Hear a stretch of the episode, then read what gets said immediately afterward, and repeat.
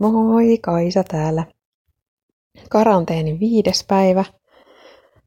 Kotikaranteenin siis korona-altistuksen takia. Viides päivä. Eilen illalla mulle nousi lämpö varmaan sinne suunnilleen 38, joka on hyvin poikkeuksellista mulle. Jos on lämpöä, niin se ei yleensä sen 37,5 yli nouse.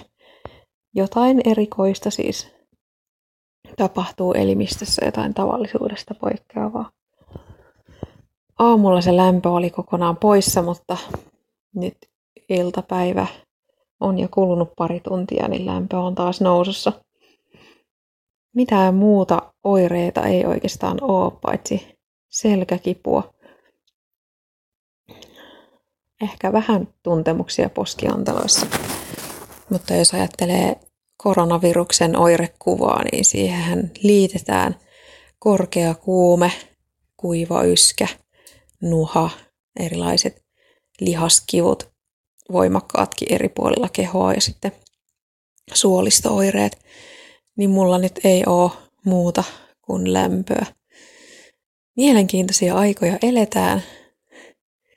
Heräsin aikaisin aamulla ja ajattelin, että hmm, huonosti nukutun yön jälkeen tuskin tulee kauhean hyvä päivä, enkä mä ole mitään järkevää oikein tehnytkään, paitsi levännyt ja lukenut uutta tietoa aiheesta, koska mitäpä nyt paljon muuta voisin tehdä täällä. Sen lisäksi, että syön isoja annoksia C-vitamiinia herukoiden ja tyrnimarjojen muodossa.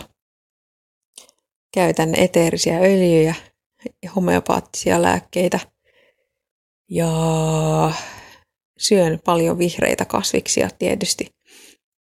Pidän huolta siitä, että saan vitamiinit ja hivenaineet luonnollisista lähteistä niin, että ne imeytyy. Ja tällä hetkellä käytän myös beta-glukaania, jonka toivon vaikuttavan silleen, että elimistö parantaa itseään sisältäpäin. Mutta katsotaan, mihin tilanne kääntyy silloin tosiaan, kun on lämpöä, niin ei pidä lähteä rehkimään. Eli enpä sitten tänään paljon liiku, vaikka keho kyllä sanoo, että se tekisi hyvää.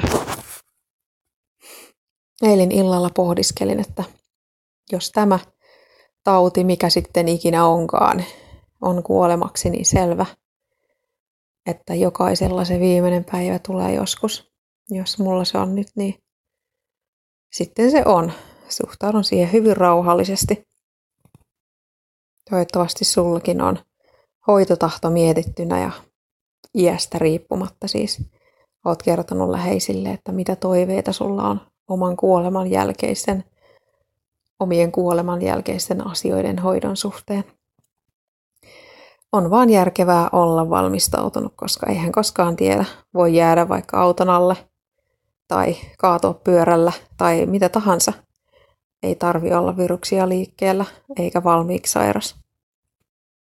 Mun mielestä on hyvä asia, että elämä heittää eteen haasteita. Mä luotan kuitenkin siihen, että mä selviydyn niistä siinä määrin, missä mikä on mulle hyväksi. Ja sitten kun tulee se viimeinen, mistä ei enää selviydy, niin sitten se tulee. Menen kohta tonne ulos auringonpaisteeseen, vaikka siellä vähän tuuleekin. Niin vähissä vaatteissa, että saan vähän D-vitamiinia. Vaikka sitä purkistakin tai kapselista tulee, niin joka tapauksessa hetkeksi aikaa aurinkoon piristää mieltä. Ja sekin on mun mielestä hyvä muistaa, että niin kauan kuin elämä jatkuu, niin elämä on joka päivä. Joka päivä voi tehdä sellaisia asioita, mitkä itselle tuottaa iloa hankkia uusia kokemuksia, niin kuin esimerkiksi se, että tilaa ensimmäistä kertaa elämässään ostokset kotiin niin kuin mä tein. Pysy terveenä.